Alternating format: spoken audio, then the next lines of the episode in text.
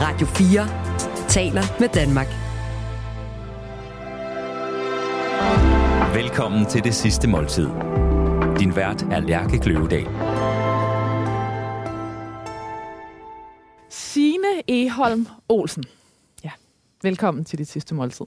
Tusind tak. Du er skuespiller. Du har haft en lang række roller øh, på teater, øh, på tv og på film. Du øh, debuterede som pusherfrauen øh, Maria. Sådan siger man nemlig, når det er Aalborg. Der siger man ikke Maria. Nej, Der siger man Maria. Ma- Maria, ja. I øh, Ole Christian Massens og Jakob Ejersbos øh, film Nordkraft tilbage i 2005. Ja.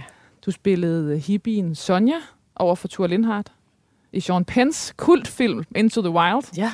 Sindssyg lille, men vild rolle Ja. der. Midt i det hele, der var du. Og så var du den onde Iselin i julekalenderen Pakten. Du er, er Anne-Sophie Lindenkrone i Borgen. Og lige nu så er du øh, søsteren Karen i Mette Henus øh, Carmenkølers i DR's søndagsserie. Ja. Du har spillet Bilbo i det kongelige teater. Der er stort øh, opsatte udendørsforestilling Hobbiten i Ulvedalene og på Moskov. Mm. Medea. Det er jo altså en uoverskuelig rolle på det kongelige teater. Og så har du spillet Lisbeth Talander i Nørrebros Teaters opsætning af Mænd, der hader kvinder. Og så elsker, har jeg glædet mig til at sige det her. Du rider af Dannebro. Ja! Altså, hvad betyder det? Det vil sige, at du modtager Dannebrogs orden, eller ridderkorset, ikke? Ja. Ja, jeg, jeg glemmer det selv nogle gange. Jeg kan ikke forstå, at du ikke har den på. Det må jeg ikke. Du- Nå, er det først, når du dør? Jeg må have det på til... Jeg har faktisk glemt, altså det er nogle... Jeg må have det på til nogle arrangementer, jeg aldrig bliver inviteret til. altså, Okay, dårlig gave. Du må aldrig bruge den. og så øh, må jeg vist have det på øh, 3. december, som er Holbergs fødselsdag, tror jeg nok. Okay. Øh, som også var den dag, hvor jeg fik det. Så der går du bare rundt med den hele dagen. Mm, nej, har det egentlig sådan en lille glasskab derhjemme? ja. Og så må du have den, så må den være på dit, så vidt jeg ved, og det er ikke, fordi jeg selv har så stor erfaring med ordner, men så må den faktisk også være på din øh, kiste. Mm, jamen, jeg tror, det er noget, med, man skal aflevere den tilbage. Ja, man og så skal den tages af. Nå, Så den må være, være på til begravelsen, tror jeg. okay. Og så skal den afleveres tilbage efterfølgende. Okay, apropos alt Ja. Og det er det, jeg mener. Præcis. Hvor er den, Signe? Jamen, men altså, der er nogle øh, meget skrappe regler angående det lille kors, ikke? Ja, præcis. som man bliver nødt til at, at, at overholde. Det er nyt for mig. Jeg er ikke så, jeg er ikke så velbevandret. I det royale. Nej, Nej.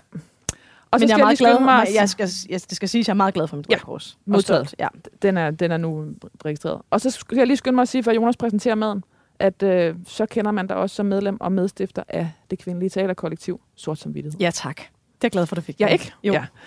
Åh, Jonas, Ja. hvad skal vi? Ja, jamen, jeg følte bare, at det var nu. Jeg hørte Dannebro, og så tænkte jeg, men det vi skal have nu, så er det nu. Yeah. det var en god overgang. Ja, det var det til, jeg, det tænkte jeg. til det, Det danske. ser Det, Og øh, Utrolig godt jeg kan næsten forstå, at du har haft lidt svært ved at vælge. Ja, men det er, fordi jeg Øh. elsker mad. Altså, det, det, er jo sådan en, det er faktisk et uoverskueligt øh, altså spørgsmål at blive stillet. Det her med, hvad for noget mad man gerne vil spise. ja. Så til sit sidste måltid.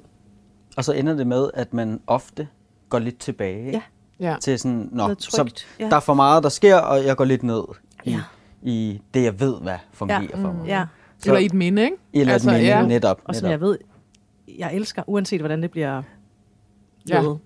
Det vil tiden vise jo. Men, øh, så det bliver lidt en blanding i Ja. dag, i det vi skal have. Det bliver en blanding af sådan helt lige på, mm. det er det, du gerne vil have. Mm. Og så øh, er der noget, som det aner du ikke, hvad er. Fedt. Men det finder du ud af. Ej, hvor dejligt. Øh, allerførst skal vi have rejcocktail. Og det var Yes. det her med Dannebro. Helt straightforward. Jeg tror ikke, jeg behøver at introducere det sådan særlig meget mere end det. Altså, udover om det er en øh, hjemmelavet eller en købt øh, Thousand Island. Ej, det er slæver. Nå, okay, excuse ja. me. Altså, jeg synes faktisk, det er på tide, at vi lige får at vide, hvordan man laver en Thousand Island Jeg har selv. prøvet det en gang. Ja. Jeg prøvede det faktisk til nytår, fordi jeg ville lave... Øh, forrige nytår ville lave sådan en. Og så googlede jeg mig til en uh, Thousand Island. Ja. Så jeg vil rigtig gerne høre, hvordan du har lavet din. Jamen, jeg tror faktisk, øh, at der er sådan... Der er sådan mange måder at gøre det på. Ja, det hvordan Den ene er for tube. Den ene er fra tube, og nogen bruger en lille smule mayonnaise, og nogen bruger en blanding af mayonnaise og, og creme fraise, og nogen bruger ren creme fraise. Jeg ved, at den gængse, hvis man mm. folk laver det derhjemme i, i, i, i køkkenet derhjemme, så er det ofte creme fraise og ketchup og noget salt og peber. Måske noget citronsaft. Ja. Det der, ved jeg, der er mange, der, der bevæger sig ud i. Og that's it. Øhm, Og lidt det er der paprika, mange, det er der, også? Ja, og, ja, præcis. Og det er der rigtig mange, der gør. Øhm, jeg har, øh, hvad hedder det, også brugt en lille smule creme fraise. Jeg blander lidt. Ja, så du har også Øhm. lavet lidt mere fedt. Ja, en lille smule mere fedt. Ja. Det er sådan Jeg tror, det er meget sådan kokkeagtigt. Ja, Øh, sådan, noget fedt. Hvor kan jeg komme noget fedt ind i billedet her? Ja, Det Øhm, vil sige smag. Fedt, det vil sige smag. Ja. En lille smule uh, Dijon senap. Mm. Man kommer ikke udenom ketchup. Nej, nej. En lille smule paprika. Ja. Og så er der lidt sådan, øh, sådan helt fint hakket sådan cornichoner.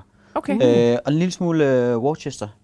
Præcis. Flot. Ja. Det, det er og hemmelige faktisk, ingrediens. Øh, faktisk også, det er en helt hemmelig. Og der er ikke så meget af det, og jeg ved ikke, om du kan nok ikke ane det.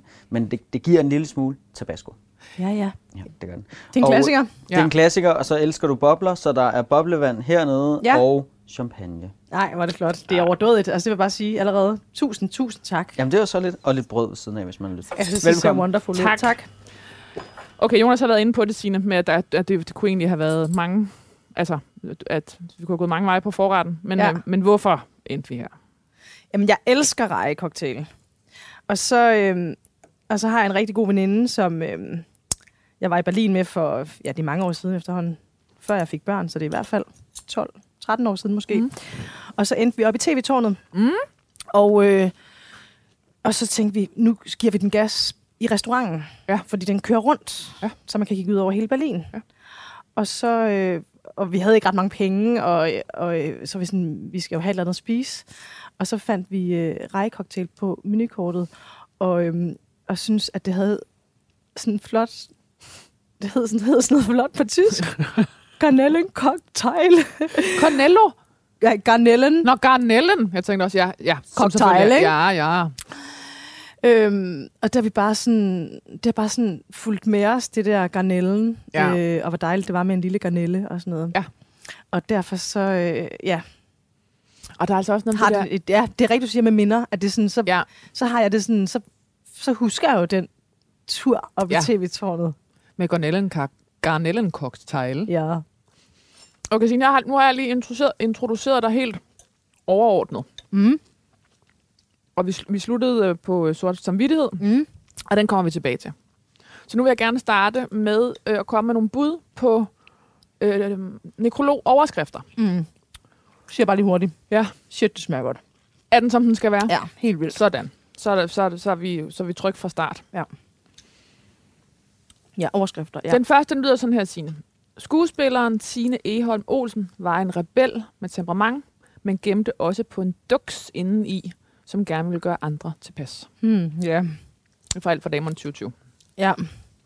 Jamen, det er rigtigt. Jeg har, sådan en, øhm, jeg har tit sådan en krig inde i mig selv med duksen og rebellen, Mm. som kan være utrolig øh, svært at tilfredsstille begge sider. En kompleks, øh, et, et komplekst modsætningsforhold med de to. Ja. Men, øhm, men det er også lidt en fordel, tror jeg faktisk, mm. Både at være duks og rebel.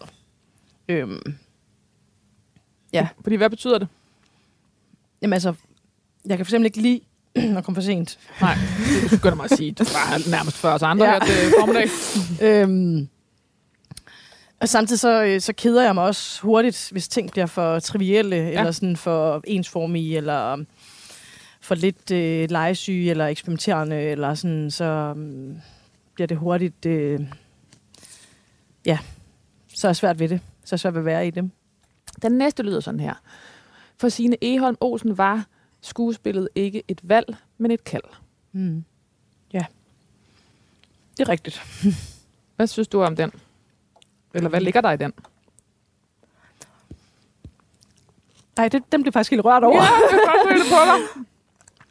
Øhm, øhm, det er jo fordi... Ej, det er også fordi, det hele der setup, det er sådan ret vildt, synes jeg. Og så er det også, fordi du er i datid. Ja, ja, præcis. Det er nok også det, der rammer mig. Men jeg synes egentlig, den, ja, den rammer mig ret godt, fordi at, at det ægte er sådan, det var. At jeg følte ikke, jeg havde noget sådan andet, jeg kunne, eller var god til, eller som gjorde mig glad.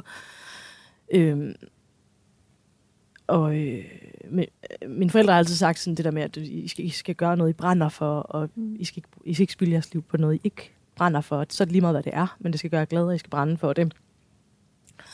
Og jeg havde sådan, jeg havde svært ved at gå i skole, og var ikke sådan super bolig, og havde allerede sådan svært ved at sidde stille, og, sådan, og samtidig sådan uforløst i forhold til sådan at kunne mærke, at jeg, jeg følte mig ikke fyldt ud, eller udfordret rigtigt. Og sådan. Så da jeg begyndte at spille teater der som 12-13-årig, så, så var det bare som om, der var så mange brikker, der faldt på plads i mig. Jeg blev så glad over ligesom at føle, at jeg hørte til et sted, hvor jeg, øh, hvor jeg kunne, altså, hvor jeg blev udfordret med noget, jeg synes var virkelig sjovt, og at jeg også var god til det. Mm.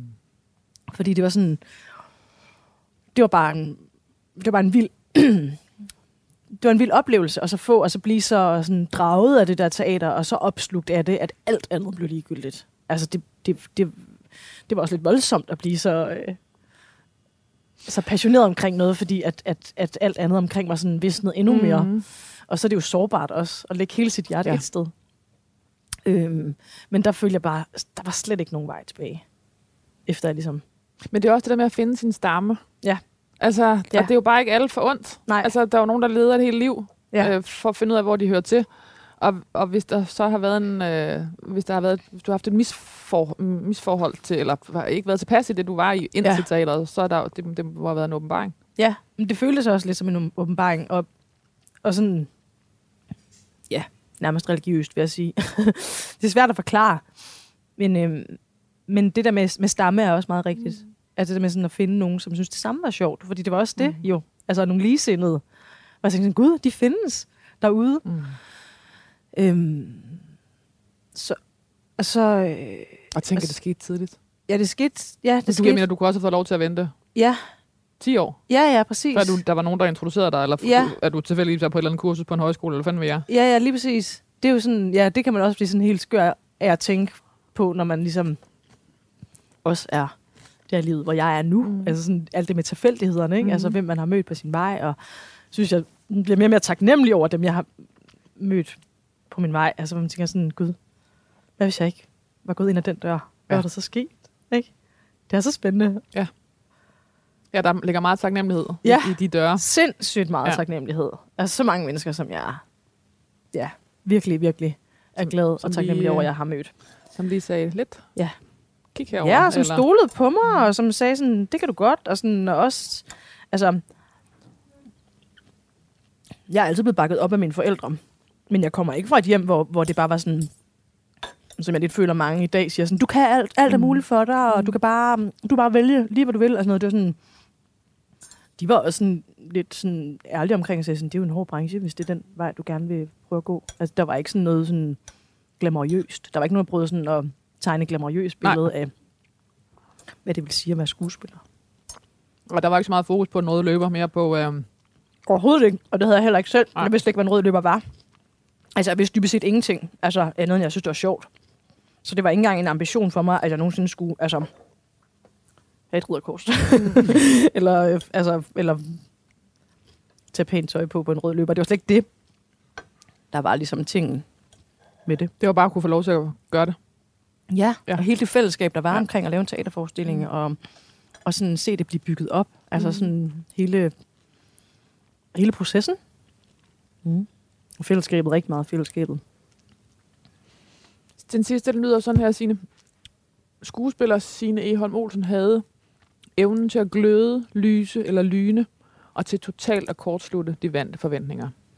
Signe Eholm Olsen er død. Hmm. Den er fra politikken øh, 2010. Der var jeg 30. Der var du 30. Den er også god, synes jeg. Ja. Den er flot, eller den er jeg stolt af. Eller den, Ja. den, den, den, det er der nogle ord, jeg er stolt af at få, få sat på mig, eller på mit navn. Øhm, synes jeg rammer meget godt. Det er sindssygt svært at sige om sig selv, synes jeg. Det er svært at sige. Altså, det, den eller den midterste, synes ja. jeg rammer bedst. Altså, um, Så enten for Signe Eholm Olsen var skuespillet ikke et valg, men et kald, mm, eller skuespiller Signe Eholm Olsen havde evnen til at gløde, lyse eller lyne, og til totalt at kortslutte de vante forventninger. ja, den, den tror jeg, jeg går med. Den synes jeg er flot. Ja. Den synes jeg er mega flot. Altså, det synes jeg, det er... Ja. Det eftermæle vil jeg gerne have. Og i bedste ende, så kombinerer vi jo bare de to. Ja, ja, helt klart. Ja. Helt klart. Ja, ja, ja. Sejt. Okay, Signe, så starter vi sådan her. Signe Eholm Olsen blev født i Ormslev, hedder det Mm, det? En lille by uden for Aarhus. Lige da 70'erne slap, og 80'erne tog over. Ja. Signe havde en tvillingebror. Ja, det har jeg stadigvæk, ja. Ja. ja. Nå ja, det havde jeg, ja. For jeg er Ja, jo død, ja. Jamen, den er altid, den er, den er altid det der med, fordi han lever så stadigvæk. Det er jo det, at lejen bliver lidt tricky. ja. Øh, hendes far var socialrådgiver og afdelingsleder, Mm. mens hendes mor var lærer og arbejdede som viseleder på en skole. Ja. Sammen boede de i et bofællesskab øh, med en anden familie i en gammel skole. Mm. Der var plads, luft, øh, højt til loftet og til himlen. Mm. Masser af natur og en en enorm stor frihed til at udforske og gå på opdagelse i området uden bekymrede forældre. Mm. Var de hippier? Altså sådan, øh, altså det var ved at, sådan at tage lidt af, ikke? Jo. Altså det er de ikke mere, vil jeg sige. Øh, men det var det. Det Ja. var det i 70'erne, ja. Så der var en, altså, der var en ambition med, at I skulle bo, som I gjorde, og ja, at ja, der det var, var, jo, en politisk øh, ja, tænkning, altså, eller? ja, ja, det var, altså det var jo sådan resterne af et kollektiv faktisk, ja. øh, som havde været der i 70'erne, og så gik kollektivet i opløsning. Og så kunne de ikke øh, komme af med det her store røde øh, murstens øh, flotte, flotte hus, som lå sådan 12 km uden for Aarhus, Mm. sådan sydvest for Aarhus. Øhm, de kunne simpelthen ikke få det solgt. Og øh, der i slut... Fat i 80'erne? halv- Ja, det var jo, ja, det var jo start 80'erne faktisk. Mm. Ja, fat i 80'erne. Og så, og så var de så to par fra det kollektiv, der så besluttede sig for at købe det sammen og købe de andre ud, som ikke ville være med i kollektivet længere. Og så, og så delte de... Øh, min far også tømmer, eller var også tømmer. Mm. Øhm, så, så de, og, og, og faren i den anden familie var også øh, god til at bygge, så de byggede ligesom huset op, sådan, så det passede med, at det blev til to selvstændige afdelinger. Så vi boede i vores eget hus i huset, og de boede i deres eget hus i huset. Og så havde vi sådan, så kunne man igennem sådan to døre for at komme ind til hinanden, sådan brandagtige døre. Og dem kunne man bare sådan gå ind og ud af. Så vi, vi kom rigtig meget ind hos den anden familie. De kom rigtig meget hos os, og vi spiste sammen to gange om ugen, og vi delte hele kælderen. Men det er meget sådan en konkret måde at sådan afslutte 70'ernes Ja. ja. kollektiv drøm. Ja. Og så er der to døre imellem, og nu ja. går vi ind i 80'erne. Ja, fuldstændig. Fuldstændig. Og de fik opvaskemaskinen, og ja. altså, det var sådan alt det der. Altså, det var sådan helt klart, og, og, og der blev sådan mere ordnet. Ja. Ja. Altså, de har heller aldrig været sådan nogle vilde hippier. Altså, det har været sådan milde hippier. Milde, vilde hippier. milde, vilde hippier. Ja. ja. Og så er der, så, så er der et uh, citat her, som øh, jeg synes er ret fint, der lyder... Øh, Signe Eholm beskrev barndommen i Ormslev som en tryg og lykkelig tid, med flow-tv, kedsomhed og klar suppe med kød og melboller og hattingflyt. Yes. Bamse og kylling søndag kl. 18 var ugens højdepunkt. Ja. Så sad man der helt ren øh, og med vådt hår efter badet, og håbede, at udsendelsen ville vare for evigt. Ja. Fordi det var så sindssygt hyggeligt, Ja. ja. og det eneste, der blev sendt for børn den dag. Ja. Den uge. Ja, det er jo rigtigt, når man fortæller sine børn det i dag, så fatter de det jo ikke. Var sådan, men hvorfor? Siger ja. de bare sådan, men hvorfor? Var der ikke mere? Sådan, Ja. Det var der bare ikke. Nej, præcis. Det er så uvirkeligt for dem. Ja, Altså det, jeg forstår mere og mere værdien af den barndom, jo ældre jeg Ja. bliver. Fordi jeg synes også, at det var sådan usmart at bo ude på landet. Jeg synes også, det var lidt flot nogle gange. Jeg Okay. gik i skole inde i byen. Jeg gik på en privatskole inde i Aarhus, hvor min mor var lærer. Du, så du er også lærerbarn. Altså, Ja. det er du selvfølgelig, fordi din mor var lærer, men du er Ja. også, du ved. Jeg gik okay. på den samme skole, Wow. som hun var lærer på, en lille okay. Okay. privatskole. Ja. Men altså, nu vil jeg jo ikke bytte det for noget i verden. Vi, vi, vi, øh, vi, havde, en, vi havde en virkelig god barndom derude. Og jeg fik jo både byen og, og landet, så jeg fik jo på en måde også lidt af det hele. Som 10-årig begyndte Sina at spille teater. Hun havde prøvet håndbold, bordtennis, badminton, guitar, trompet og samspil, Ja. men intet af det øh, var noget for hende. Rimelig tålmodigt også egentlig af mine forældre, at jeg fik lov til at starte så mange ting, og så stoppe med det igen. Også fordi man bare ved, at der skulle køres til alt. ja, præcis. På teateret følte hun sig til gengæld straks hjemme og oplevede en vanvittig sult på at udforske den verden. Og den fortsætter lige her. Sammen med sin far og en masse andre voksne mennesker, der røg cigaretter og spillede revy i det lokale forsamlingshus. Ja. Signe synes, det var flot at være en del af det kæderygende voksenmiljø, øh, så hun holdt det hemmeligt for sine klassekammerater, selvom hun elskede det. Er det rigtigt? Ja, jeg får faktisk lidt hjertebanken over det også nu, når du snakker om det. Altså, fordi det var hemmeligt? Eller jamen, hvad? jamen, også fordi det er sådan mærkeligt. Okay, Hvordan? Skulle det være skide mærkeligt at stille sig op på sådan nogle paller over et forsamlingshus. Så er der sådan nogle super mærkelige sketches, vi spillede, hvor jeg var, hvor jeg var barnet. Så skulle jeg et barn med. Ja, Og så sådan... Og så altså fordi de, der bare kun var voksne, og så var der dig. Jeg havde spurgt, om jeg må være med. Ja. Og så skrev vi også en øh, sang, mig og min far, kan jeg huske, et år. Øh, Du blev helt pinlig. Nå, men det er ligesom, fordi jeg er sådan lidt uforstående over for det. Øh, Ja, hvad det var for et fællesskab, eller Hvorfor hvad? man hellere vil det, end at gå til håndbold sammen med nogle Ja. ja. jævnaldrende. Yes. Det synes jeg er skørt. Ja. Er lidt skørt, ikke? Øhm, men øh, altså, det var jo... øh, Jeg synes, det var spændende. Jeg synes, det var super spændende at, øh, at lære de der replikker udenad. Jeg havde, jeg havde jo set, revyen var en tilbagevendende ting hvert år. Jeg havde jo set den også de, altså nogle år, inden jeg selv fik lov til at være med. Og jeg synes, det var magisk. Mm. Jeg synes, det var helt fantastisk. Og der var den samme slutsang hvert år, som var, sådan, som hele forsamlingshuset sang med, og klappede på et og tre, og det var bare sådan, at få lov til at være med op på scenen i den slutsang, og sådan noget, det synes jeg var helt fantastisk. Altså, og følte du dig mærkelig? Ja, Ja. det må du have gjort, Ja. siden du synes, det var flot. Jeg føler mig stadigvæk lidt mærkelig. Men altså, ja, ja, Ja. men det gjorde jeg. Jeg følte mig anderledes. Øh, speciel. Og så hvad sagde du til dine klassekammerater? Så, så, så fandt de ud af det hen ad vejen, fordi det var sådan, om jeg skal lige, jeg kan ikke, jeg kan ikke uh, lege i dag, for jeg skal, jeg skal, ja. Jeg skal hen og lave revy med de gamle. Det er også noget med at være lidt sådan... Øh, man bliver også lidt... At der er også noget det tidlig voksen i det, ikke? Eller sådan Jo, noget. jo, det er også det.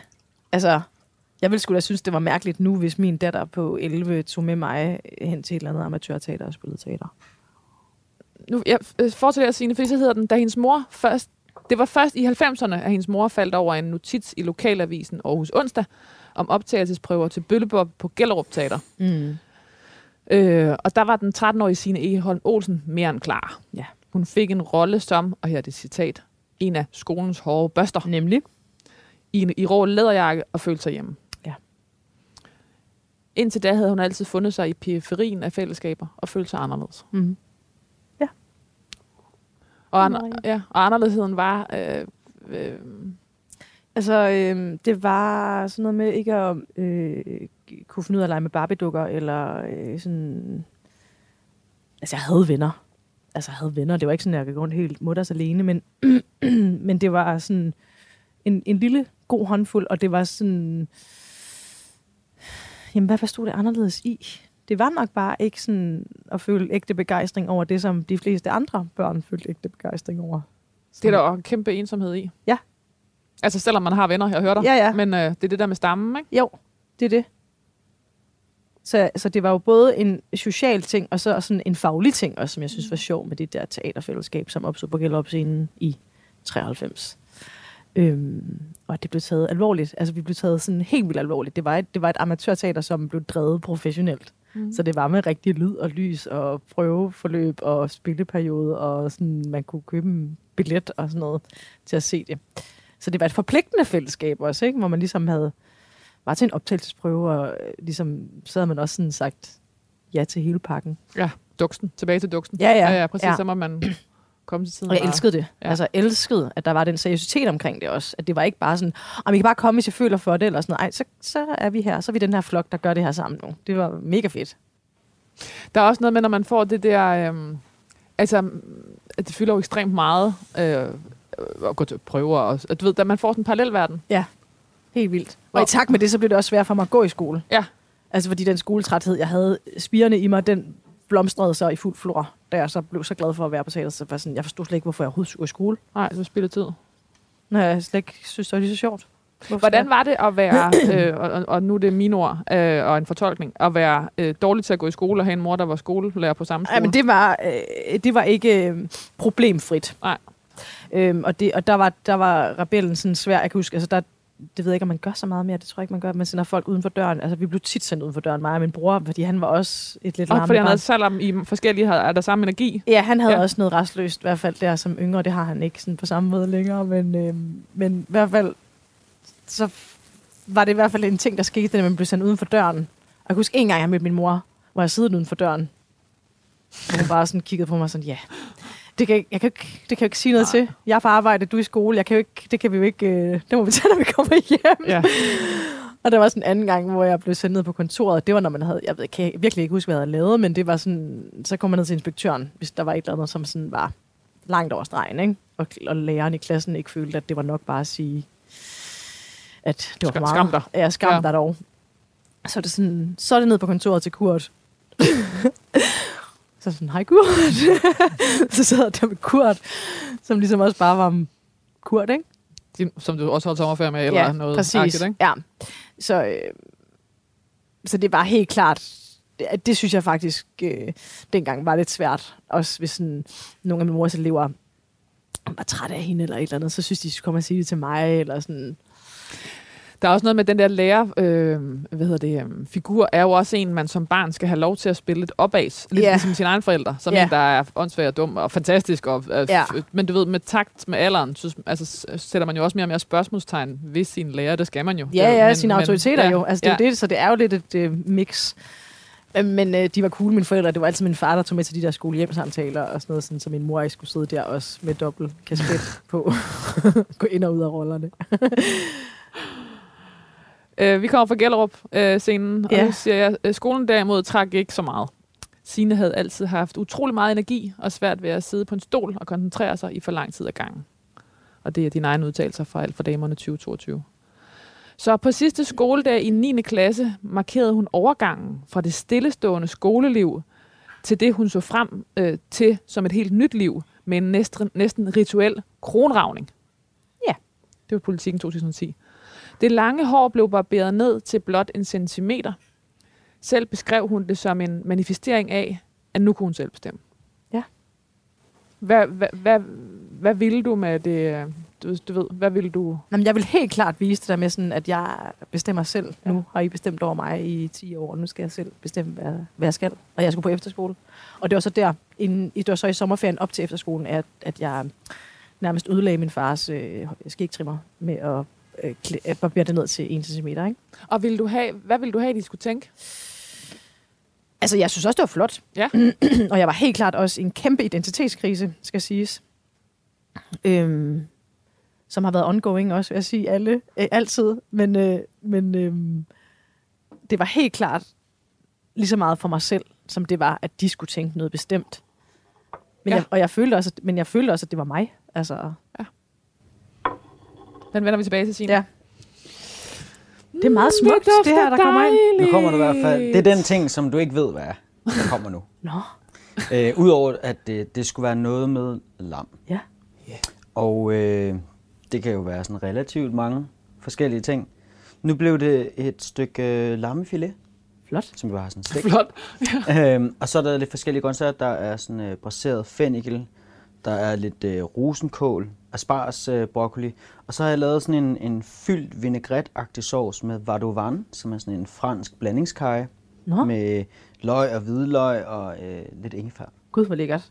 Det Har du, har du stået og lavet alt det her i dag, Ja, her morgen? ja. Ej, for dufter det godt. Øh, Helt vildt. så. Og øh, vi skal have lidt at drikke til. I skal have lidt øh, let rødvin, så det Ja. ja. jeg tænker jeg, det var noget Pinot Noir. Fedt. Jeg elsker Pinot Noir. Godt. Og jeg elsker, Signe, at, at da, da du ankom her til formiddag, så sagde du, jamen jeg har da slet ikke bestilt alkohol. Ja, Det har du altså. det har jeg. Jo, jo, der kommer masser af det. Masser af Ej, det. var det godt. Ja. Var det godt. Det er virkelig flot. Ej, var det, Det er hele er så pænt. Tak, Velkommen. Jonas. Tusind tak. Skål. Skål. Skål i Pinot Noir. Uff, det smager godt. Åh oh, ja. Yeah. Kølig, let. Og hvorfor skal vi have lam? Jamen, altså, det er jo også sådan, altså, det er jo, det er jo, det er jo så spot on, når, når I siger det med, at, at man vælger retter ud fra sådan nogle minder og noget tryghed og sådan noget. Mm. Jeg får næsten aldrig lam, fordi min kæreste ikke kan lide lam. Mm. I 80'erne, når det skulle være fint, så fik vi altid lammekølle hjemme i Ormslev. Mm. tit sammen med naboen. Og så var det sådan en ordentlig køllebasse ja. der, der blev tilberedt. Altid på den samme måde. Med sådan nogle hele hvidløg, der blev stukket ned i. Yes. Og, øhm, Noget tzatziki? nej, Det var ikke så fancy var det slet ikke. Nej, nej. nej, det var med, øhm, med, det var sådan helt altså, småborligt med syltede agurker og øh, øh, brun sovs og kartofler. Ah, se nu der. Ja, Nå. så lækkert. Fordi jeg har jo en teori om, at alle øh, hippiebørn, de elsker lam. Eller hader lam. Men at det er hippiebørnene, der har fået lam hele deres opvækst. Er det rigtigt? Jeg ved det ikke. Jeg Men det var jo også noget med, altså, nogle gange så kendte vi nogen, der havde nogle lam, og så ud og skyde det, og Ja. karte det, og strikke sweater af det, og sådan noget, ikke? Altså, um, Præcis. gå hele vejen med det, med der, det der der er lam. en del af sådan noget miljø ja. Med lam. Så meget. Okay, men altså Signe, det, er- det er jo en ret, et ret vildt statement at lave det der med kronravning. Med håret, ja. Ja. Også fordi du var jo ikke 25. Du har været i 9. klasse, hvad er man 15? Ja, jeg var 15 eller 16 år. Mm. Men jeg var sådan meget androgyn. Mm. Jeg brugte ikke sminke, og var bare sådan helt bleg og tynd, og havde næsten ikke nogen bryster og nogen røv og sådan noget, så jeg var sådan meget... Ja, Og var det et look, du godt kunne lide, eller var det et look, du øh, sådan ligesom... det vidste jeg ikke. Jeg Nej, okay. kunne slet ikke tage stilling til det. Altså, jeg var slet ikke sådan... Øhm, der er slet ikke sådan nogen... Øhm, altså, jeg vidste ikke, det ikke, hvad jeg godt kunne lide. Nej. Altså, hvordan jeg godt kunne lide at se ud. Og så, så det var jo også helt klart en, en søgen Ja. og en famlende tilstand at være i. Det der med sådan... Øhm, så det er jo også... Ja, lidt en, en iscenesættelse, det der med Ja. at, at lave det med håret, ikke? Jo. Altså sådan, og, og, og vil have, altså, at, at det skulle ske hemmeligt. Jeg kan huske, at jeg kom hjem og viste det til mine forældre. Og, øh, og, jeg, og jeg, jeg tror, vi husker lidt forskelligt. Jeg husker det som om min mor var ved at begynde at græde, da hun så, at jeg havde klippet alt det der hår af. Øhm, og min far sikkert bare sagt, nå, jamen så er det sådan, så er det sådan. Jeg var ikke, jeg har aldrig været sådan en klassisk pige, hvad det så end vil sige. Men jeg delte jo tøjskab med min bror indtil jeg var 10 eller sådan noget. Så det var sådan lidt, vi var lige store og sådan kunne passe det samme tøj, så det var bare sådan det samme velure, der lå inde i et skab i en stor bunke, som man kunne hive ud. Efter folkeskolen gik Signe Eholm Olsen på den vestjyske øh, Vostrup Efterskole, mm. Hvor hun lavede teaterkoncerter og følte, at hun endelig var en del af en flok jævnaldrende, Mm. der var lige så nørdet som hende selv. Ja, Og der indkom du simpelthen kronrav. det gjorde jeg. Bum, bum, lum. Også et slags statement.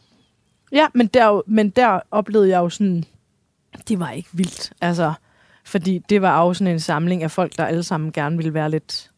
De havde haft deres rituelle kronravninger på en eller anden Ja, måde. ja, og Ja. ja. alle drengene var langhårede, og nogle havde dreadlocks, og nogle var tykke, og nogle var tynde, og det var sådan, altså, der, det stak ikke ud på den måde. Hendes lyst og kærlighed til teatret var så kæmpestor, øh, at det var det, hun styrede efter. Signe Eholm Olsen tog ingen studentereksamen, selvom hun vidste, at skuespillerlivet ville blive usikkert. Mm. Så fortsætter den sådan her. Signe Eholm rejste over til en moster i Vandløse og kom i praktik på Mungo Park i Allerød som 17-årig. Ja. Hvor hun sorterede skruer og tømte opvaskemaskinen. Nemlig. Men hun havde et sigte. Hun gik bare og ventede på, at hun fyldte 18 år, så hun kunne søge ind på teaterskolen. Ja. Og Signe Eholm Olsen kom ind i første forsøg. Så heldigt, så godt, så dejligt. Altså, der er virkelig noget med det der, altså du ved, der må, der må have været en, en øhm, hvad hedder sådan noget, en, øhm, altså det er tilbage til det der med kaldet. Ja, Altså, der må have været, der må have været en følelse af, at, øh, at, du, at du havde set rigtigt, eller øh, sådan det der med, når, når tingene vil øh, ens vej, eller... ja. Altså, jeg var egentlig indstillet på at bruge fire år på det. Ja. Altså Ja. sådan søge igen og igen, fordi det var ligesom indstillet på, at det var det, der var sådan, det var normalt. Altså, det var ikke, det skulle man ikke sådan se som, at så skulle det ikke være, eller hvis ikke man, det var slet ikke en ambition for mig at komme ind i første hook, eller sådan. Jeg tror også, jeg tænkte, at jeg sådan lige skulle være lidt ældre, faktisk. Mm. Altså, lige skulle ud og samle. Fordi hvor gammel du var? Så du var 18, da du kom ind? Så nåede jeg lige at blive 19, inden vi startede, ikke? Men, men jeg havde selv en idé om, sådan, at jeg lige skulle have rejst jorden rundt, og lige skulle have haft sådan fem forskellige kærester, og man lige skulle have haft sådan øh, lidt mere sådan erfaring ude i live, som man kunne hive med sig ind i den der uddannelse der. Så jeg, så jeg blev selv lidt overrasket over faktisk, at jeg, den skulle starte så tidligt egentlig. Det var ikke, det var ikke et succeskriterie for mig på den måde. Øhm, og jeg kan også huske, at jeg gik rundt deroppe på Mongo Park, og, og øhm, den nederste hierarkiet var militærnægteren, og så kom jeg. Øh, så jeg var lige lidt over ham. Der blev sådan talt lidt pænere til mig end til ham. Men det var virkelig sådan... Lidt tough. Det var også sådan bagsiden af teaterlivet. Ja, ja. Det var teknikerdelen, jeg var ligesom øh, med ind over. Og så så jeg prøver på en forskning, der hed Naboerne, som øh, Anders Bertelsen og Karina Skans lavede. Og så kan jeg huske, at jeg sad der i mørket og kiggede og så prøver og så dem arbejde, og var bare sådan, wow. Og jeg kan huske, at, at jeg sådan, jeg lige strejfede dem ude i kantinen, eller ude i, hvad hedder det, ude i køkkenet, eller sådan noget, turde slet ikke at kigge. Altså, så man var slet ikke at sige til dem, at jeg gerne ville være skuespiller. Altså, det synes jeg var sådan... Jeg gik rundt og var så bange for, at nogen skulle sige til mig, dårlig idé. Det kan dig, det kan du da ikke. Eller... Så, så, så Var der aldrig nogen, der sagde det til dig på vejen? øhm, Altså ikke lige på Mongo Park, men, men i det hele taget? Altså, på Gellerup-scenen der, der, der mødte jeg Victor Markusen, som blev sådan en virkelig vigtig del af min dannelse. Øh, og, og, og grund til at jeg overhovedet kom ind, og sådan hele min... Øh, hele, hele vejen hen til at komme ind på skolen, var han en stor del af, og, jeg, og, jeg, og han, han hjalp mig også med at finde tekster til prøven, og, og jeg læste hos ham nogle gange. Det var så inden jeg, jeg nåede at gå et halvt år på en privat teaterskole, der hed Skandinavisk Teaterskole, som var et led af den fri ungdomsuddannelse. Der hjalp han mig med nogle, med nogle tekster. Øhm, og han sagde på et tidspunkt, jeg gik og sådan, håbede på, at han sådan ville sige, det er da verdens bedste idé, du skal være skuespiller. Men det sagde han aldrig. Og det synes jeg var ret klogt. Ja. Altså, han lod det være op til mig selv. Ja. Og så det eneste, han sagde, det var sådan, hvis der er noget andet, du lige så gerne vil, så synes jeg, du skal gøre det i stedet for. Underforstået. Det er lidt bøvlet, det du er i gang med Ja. også. Ikke? Øhm, Forstod du det? Ja, jeg forstod det godt. Og jeg prøvede virkelig også sådan at mærke efter ind i mig selv, om der var noget andet. At der, altså, men det vidste jeg jo godt, det var der ikke. Jeg kunne ikke mærke det kald nogle steder, der ligesom hæv lige så voldsomt i mig. Så, så øh, men, men, da, men jeg forstod sådan ligesom alvoren af, sådan, du, du skal ikke bilde dig selv ind, at det bliver let. Eller, Eller, er der, eller sådan en som ham vil stå og klappe hele vejen til? Nej. Altså, nej, nej. Altså, det er hårdt arbejde bare. Så det, det har jeg aldrig været i tvivl om, at det var. Det er jeg jo heller ikke nu. Men altså, det er ligesom... hvad er det hårde arbejde? Altså, jeg har alle mulige bud på, hvorfor jeg tror, det er et hårdt arbejde, eller tænker, det må være verdens hårdeste arbejde, men, men kan du ikke forklare mig det? altså det skifter lidt for mig, hvad jeg synes, der er hårdt ved det. Jeg elsker det jo også, og det er jo også grund til, at jeg stadigvæk øh, gerne vil være skuespiller. Øhm, alt muligt tvivl, der følger med. Øh, så kan jeg blive ramt af sådan, er det overhovedet et arbejde? Mm. Øh, redder jeg verden med det her? Øh, redder jeg øh, klimakrisen? Øh, redder jeg krigen i Ukraine? Redder jeg, altså hvad er mit arbejde egentlig? Øh, hvorfor laver jeg ikke noget rigtigt? Mm. Sådan kan jeg godt nogle gange sådan tænke sådan, Er det bare noget, vi leger, eller hvad? ja, og sådan, det der med, det er så flydende også, ikke? Øh, det er så flydende, hvornår starter det, og hvornår slutter det. Altså, øhm, det synes jeg kan være hårdt. Så er det helt fysisk hårdt, når man er i gang. Altså, det er både hårdt at arbejde, det er også hårdt ikke at arbejde, faktisk. Mm. Men når man helt fysisk er i gang med en produktion, hvad enten det er film, eller tv, eller teater, så er det jo bare nogle, nogle vilde og lange dage, og hver dag føles som sådan et maraton. Nærmest. Sidste år lavede jeg så meget teater, og jeg faktisk hele det her år slet ikke har lavet teater. Så jeg har lavet sådan en lille pause for mig selv lige nu. Okay. Så øhm, Fordi det også handler om et langt prøveforløb, og spiller hver aften, ja, fysisk hår, øh, hårde øh, forestillinger, Ja. øh, og mentalt hårde og mentalt forestillinger. hård, ja. Øhm, altså, ja, sidste år, der lavede jeg både Medea og Hobbiten, som lå sådan her duf, duf. Altså, så det var en, en Hobbiten Medea, og så Hobbiten igen. Og det var ligesom, øhm, der, der mærkede jeg sådan for første gang lidt en, altså jeg vil ikke sige en mur, men en træthed. Altså sådan, da jeg var færdig derude på Moskva, der var altså, og så holdt vi sommerferie, så var jeg stadigvæk træt efter sommerferien, og så kunne jeg mærke sådan, jeg blev nødt til at melde fra nu. Mm. Så det, så det, øhm, så hele det her, hele den her sæson, vi er i gang med nu, altså vi snakker jo sæson, det er jo sådan fra august til august, Ja. som er en teatersæson, Okay. ikke? Øhm, besluttede mig for ikke at lave teater. Mm. Så nu har jeg ikke arbejdet i, jeg har lavet lidt Carmen Køllers, Mm. som du nævnte der, men øhm, det er ikke meget, jeg er med derud. Så har jeg faktisk næsten ikke arbejdet i Fordi 10 det, måneder, Fordi det slider. fordi jeg havde brug for en pause. Mm. Og fordi jeg blev træt. Jeg blev træt af at høre på mig selv. Jeg blev træt af at... Øh, øh, jeg blev træt af at være væk fra min familie. Jeg blev træt af, at mine børn skulle passe sig alle mulige andre. Øh, jeg blev træt af logistikken. Og øh, hele det... øh, Alt det, alt, alt, hele den høje pris, det også har rundt omkring mig, når jeg vælger at lave det, jeg laver. Og det er faktisk, nu fortalte jeg lige før, at mine børn vil blive store. Jeg synes faktisk, det er nu, jeg oplever, at det er hårdere at være væk fra dem, end da de var helt små. Fordi der synes jeg på en eller anden måde, ikke at savnet var lige så stort øh, fra, fra min børns side heller ikke. Men nu er de ligesom begyndt at give udtryk for sådan, synes det var hårdt, at vi begge to. Fordi at min kæreste jo også er skuespiller og musiker. Ja. Og, og at, Din at er de sagde, af Jimmy Jørgensen. Der, Jimmy ja. Jørgensen. Ja, selveste, the one and only. præcis. Øhm, Altså, altså, altså, altså helt lavpraktisk betyder det også, at det er to forældre, der har, øh, spiller om aftenen. Og, øh, eller, Altså, vi har jo dybest set i alle de år, vi har haft børn, enten arbejdet på skift, så der altid kun var en af os hjemme, eller samtidig sådan, så de skulle passes af nogle barnpiger. Og alt vores øh, søde netværk, der har hjulpet os øh, uden dem, ingen karriere. Men, men det der med, at de lige pludselig bliver så store nu, at de kan sætte ord på. Min datter, hun sagde sådan i sommer, da hun var med over på Moskov, jeg var sagde sådan, se her ponyer også. Jeg prøvede sådan at tale det op, og sådan, se hvor sjovt det også er, se hvor flot vi er på Moskov, og dukkerne er her, dukketeltet, og hun var sådan, og ude at ride på en hest, og det var også sjovt. Og det sagde hun, det var også, det var også sjovt. Uh, tak, fordi jeg måtte komme og ride på en hest. Men, øhm, jeg savner dig, sagde hun så. Og det var bare sådan, og hun havde klaret den alene i København faktisk, hos en veninde, hun havde boet hos. Og sådan, ah, nu bliver jeg helt ret igen. Fordi, det, fordi at, at det pludselig blev talsat, det der savn. Og så havde jeg sådan, ej, det, det går ikke, at det kun er det, de husker tilbage på. Og prisen blev talsat. Ja, altså prisen ja for, det er det. Og hun ja. ja. sagde sådan, det er både godt og skidt at have nogle forældre, som er skuespillere. Det gode er, at man oplever alt muligt sjovt. Og der var hun så lige hoppet af en hest og havde at ride. Og det dårlige er, at de hele tiden er væk. Og så er det bare sådan, nej, det, det, det gjorde virkelig ondt. Altså sådan, jeg tænkte sådan, så, så meget er det heller ikke værd, at få alle de der fine roller og fine ting. Øh, samtidig med også med at sige sådan, det er mit arbejde, og det kan jeg ikke skifte ud med et andet arbejde. Mm. Øhm, og det, det synes jeg også er vigtigt at vise sine børn en passion for det, man laver. Fordi ellers skal det slet ikke nogen mening, at de skulle passes, og vi skulle lave alt det der. Men altså, vi har haft Majland, Majland-kalendere hvert eneste år, hvor vi sådan har siddet i vores analog liv og prøvet at strege ud med tusser, og hvem laver hvad, hvornår, og sådan.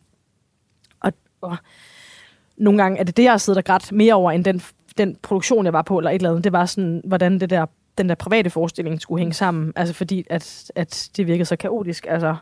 Og så, så da jeg havde lavet Hobbiten sidste gang derude i Aarhus, så, så, øh, så mærkede jeg lige efter hen over sommeren, og så tog jeg en beslutning om at holde en lille pause. Og det har været så dejligt ikke at arbejde. Og nu har jeg faktisk holdt pause så længe, at nu glæder jeg mig til det igen. Øh, og har fået fyldt op på nogle konti. Hist og pist. Men en del af det der med prisen er også det der jo med, at I ikke selv kunne, kunne planlægge det. Ja. Fordi altså, man skal også, altså, der er også noget med at være så heldig, så heldig, Ja. fordi uh, at, Ja, ja. øh, du, øh, ah, Det du er er det. nok i vælten, og ej, du bliver tilbudt alting hele ja, ja, tiden, og, det er det. og, og så at skulle mønstre en taknemmelighed for noget, man faktisk øh, ikke engang rigtig i, i det store regnskab har råd til at sige nej til. Eller, Ja, altså. præcis. Altså også en, en rolle som Medea, den, hvis jeg bare sådan, det er nu, jeg har alderen til at spille den, og jeg får ikke tilbudt den her rolle en gang til. Den skal jeg lave. Det er der ikke noget, den at det, største og sværeste roller på teateret, ikke? ja, det kan jeg ikke, ikke gøre, og jeg, pludselig jeg har lyst til det. Altså, så det er jo også en, altså, det er jo, det er jo det vilde, der sker, når man får børn. Det er jo det der med, at man hele tiden skal balancere, og nogle gange så ved man først, at man har balanceret forkert, når det er, altså, når det er sket. Og så, så må man jo tilgive sig selv og hinanden, og prøve så godt som muligt at og måske ændre kursen en lille smule og justere, og lige om lidt, så er de jo så store, de slet ikke bor hjemme mere, så kan jeg jo spille alt det teater, jeg vil.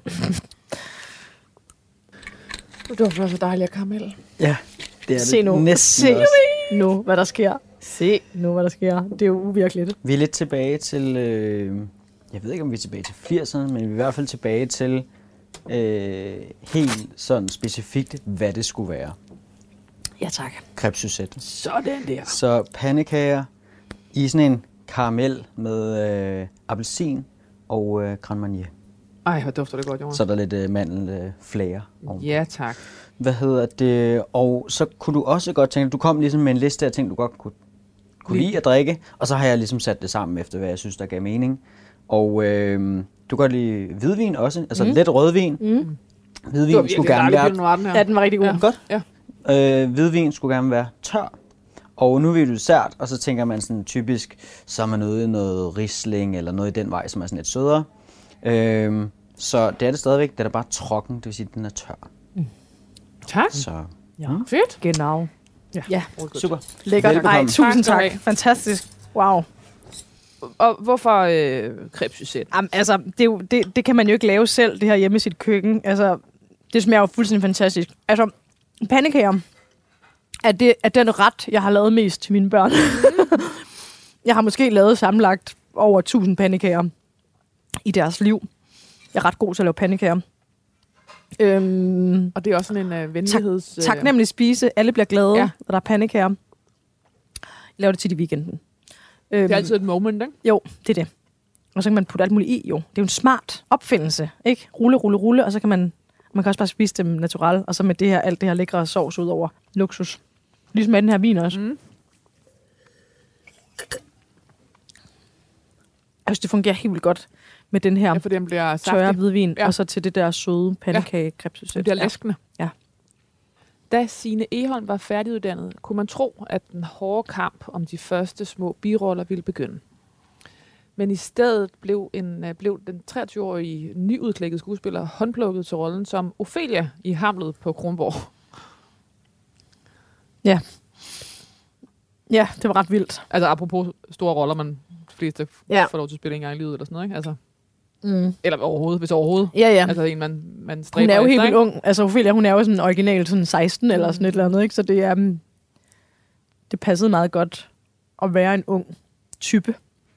Men Signe nok blev hendes store gennembrud ikke inden for det pæne, klassiske rollefag, men i filmen Nordkraft fra 2005, Mm. hvor øh, Signe Eholm blev nomineret, Bodil nomineret for sin rå pusherfrag, Mm. mm. Maria.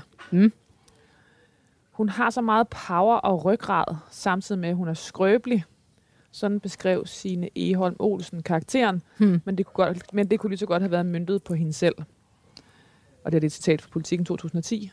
En pibi ude på overdrevet med sårbar kant. Nå. Det var sådan mit første sådan rigtige møde med filmbranchen. Og det, det var jo i filmbranchens heydays. Altså, du ved, det gik rigtig godt for dansk film. Øh, Ja. Stod på ryggen af nogle rigtig store succeser. Øh, Ja. Dogme var stadig... Ja. Øh, altså, man var sådan lige begyndelsen og slutningen på Dogme. Ja. Men, men, men, øh, Ja. men dansk film havde fået muskler. Muller og Ja. selvtillid. ja, og Jacob Ejersbos roman var jo... Øh, Mama, altså, Nordkraft var jo et, et, et kæmpestort øh, debutværk. Ja, ja. ja. ja, det var det. Det var... Ja, det var sådan en helt ny verden, hvor jeg sådan... Jeg følte, jeg sådan var i gang med at lære teateret at kende, så, så var det bare sådan en helt ny verden at komme ind i det med den filmbranche. Derfor jeg kendte slet ikke nogen fra filmbranchen, og jeg havde aldrig set mig selv faktisk som en, der skulle være en del af filmbranchen. Du havde altid tænkt teater. Jeg ved ikke hvorfor, altså at jeg ikke havde tænkt det. Jeg havde lavet en lille smule tv, men meget, meget let. Mm. Øhm, så det var sådan, ja, det var et helt nyt møde. Og så, og så kan jeg bare huske, da jeg ligesom skulle til casting på den der rolle som Maria, så følte jeg mig bare så godt hjemme.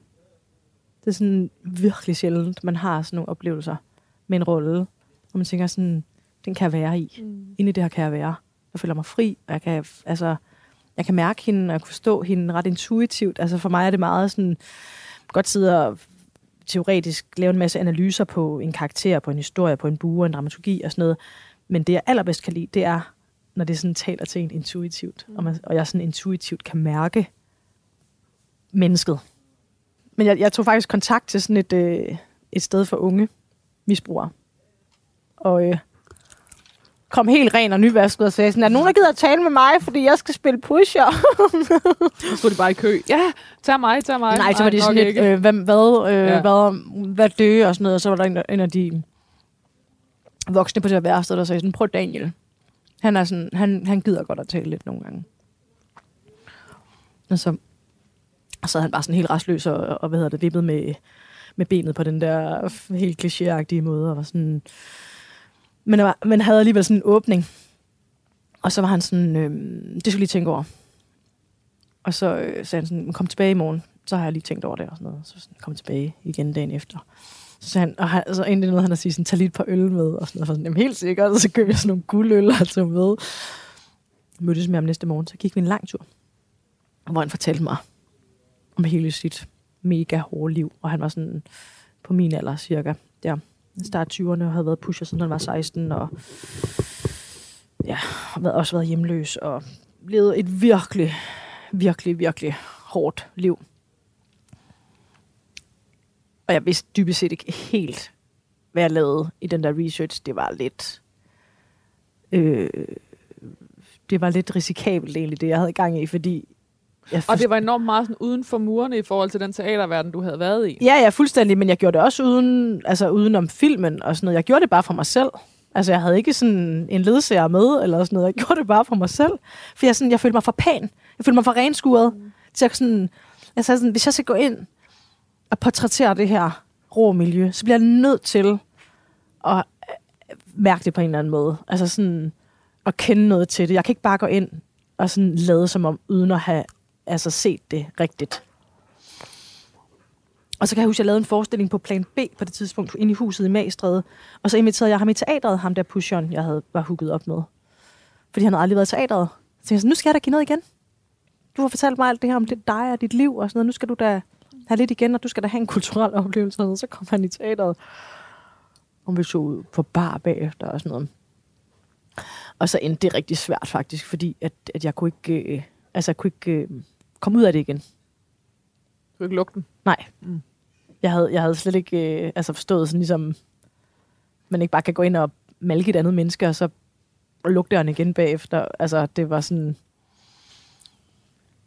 Han blev ked af det. Mm.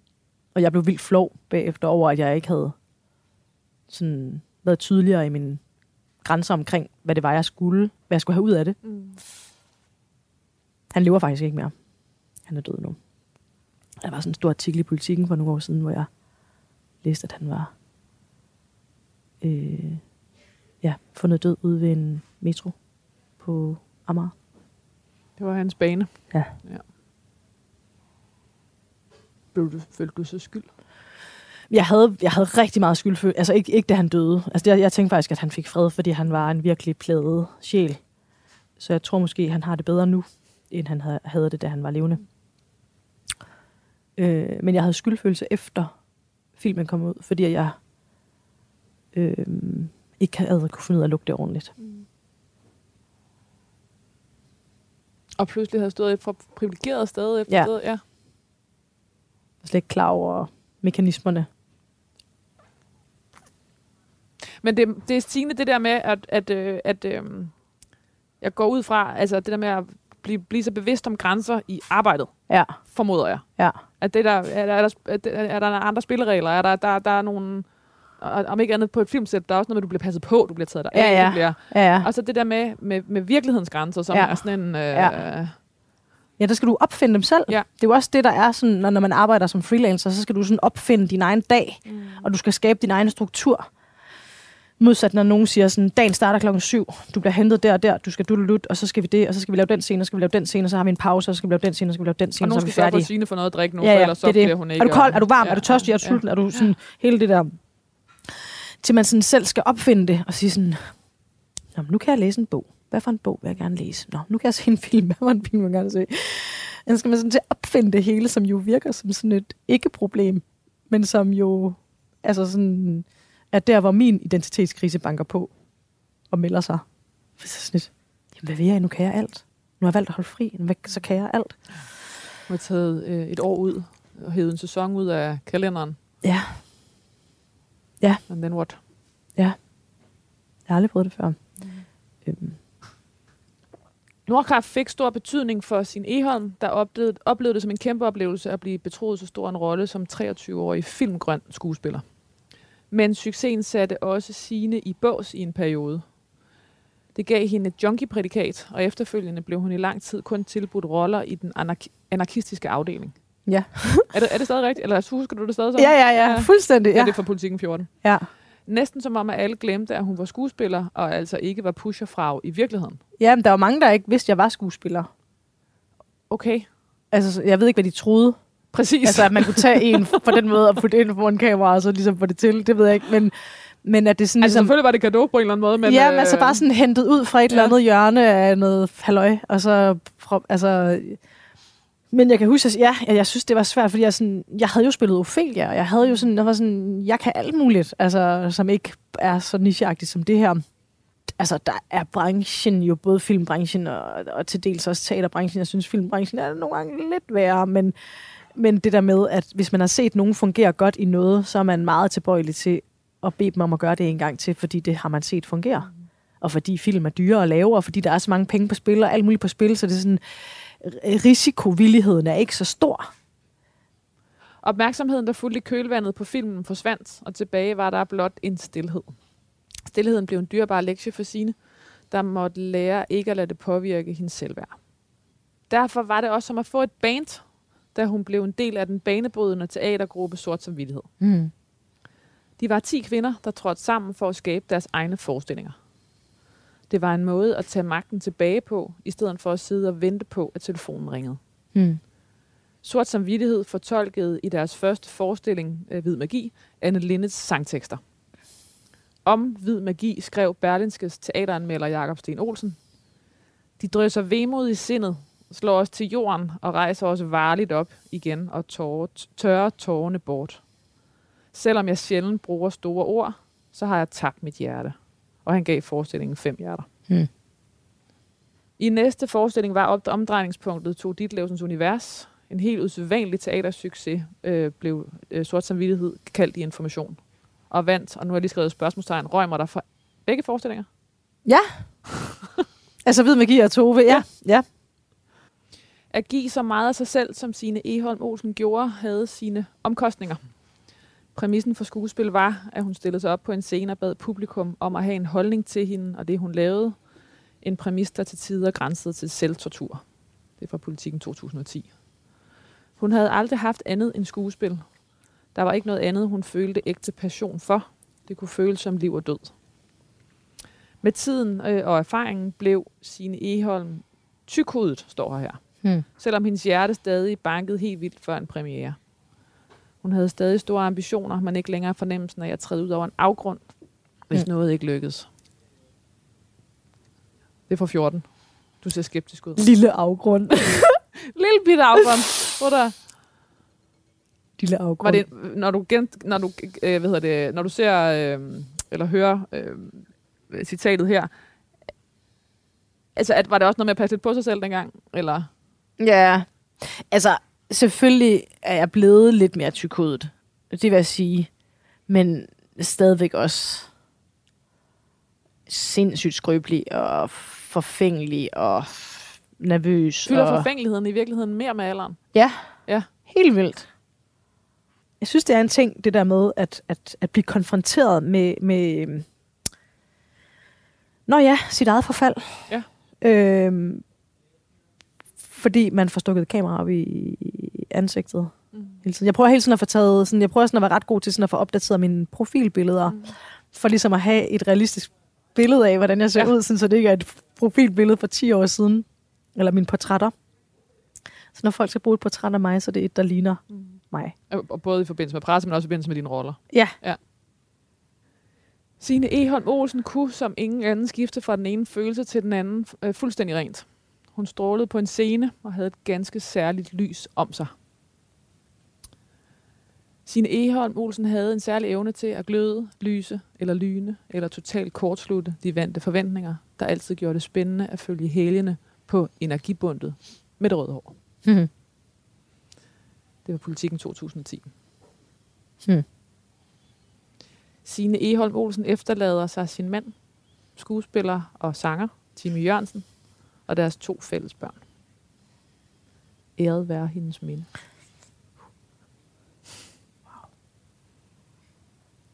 Og det er ret hæftigt. Er der noget med det der med forfaldet, øh, du nævner det selv, altså som taler det ind i, øh, er, det, øh, er der også en, en død i, i Ja. tanken? 100 procent. For det er jo det, det er. Mm. Det er jo, at man hele tiden er tættere på en afslutning. Det er jo det, det minder en om. Det er jo også det er, jo, det er vel det, der gør, at vi hele tiden søger den ungdom, og det ungdomlige look, og gerne vil have, at vores rynker ikke, ikke findes, fordi vores rynker minder os om, at vi på et tidspunkt ikke er her længere. Mm. Men jeg synes stadigvæk, at det er, det er forvirrende, det der med, hvordan man, man øhm, som kvinde skal se ud, fordi det er som om, at forfaldet er bare mere acceptabelt hos øh, mændene, end det er hos kvinderne. Og det er frækkere hos mændene Mm. at være en sølvrev, end det er hos kvinderne. Og det synes jeg er problematisk. Det synes jeg ikke er i orden. Det synes jeg fandme ikke er i orden. Det er fedt at gå frem med trods. Det er Ja. fandme ikke i orden. Ej, det vil jeg- er jeg vil- jeg vil ikke øh, have det. Jeg ser dig som kroner og kronerarvet øh, Hej. 13-årig. Det er det. Nu er kronraven fandme snart igen. Jeg vil ikke have det. Det er også en måde at undgå sølvreven. ja, det er det. Signe Eholm Olsen, hvad skal der stå på din gravsten? Tak. Et tak. Et buk. Mega tak. Mega tak for alt det, som jeg har fået lov til at prøve i det her liv. Ja, der er mange, der skal have mega tak, men allermest mine børn. Signe Eholm Olsen, tusind tak, for du vil være min gæst i det sidste måltid. Tusind tak, fordi jeg måtte være her. Radio 4 taler med Danmark. Det sidste måltid er kok Jonas Frank. Det er klipper og producer Kasper Risgaard. Det er researcher Anna Paludan Møller. Agnete Slikkrol er øh, fotograf. Og jeg hedder Lærke Kløvedal, og jeg er din vært på programmet. Husk, at du kan lytte til de over 100 andre gæster, vi har haft med i programmet. Og hvis du kan lide programmet, så husk at abonnere på os og give os også gerne en anmeldelse. Tak fordi du lyttede med.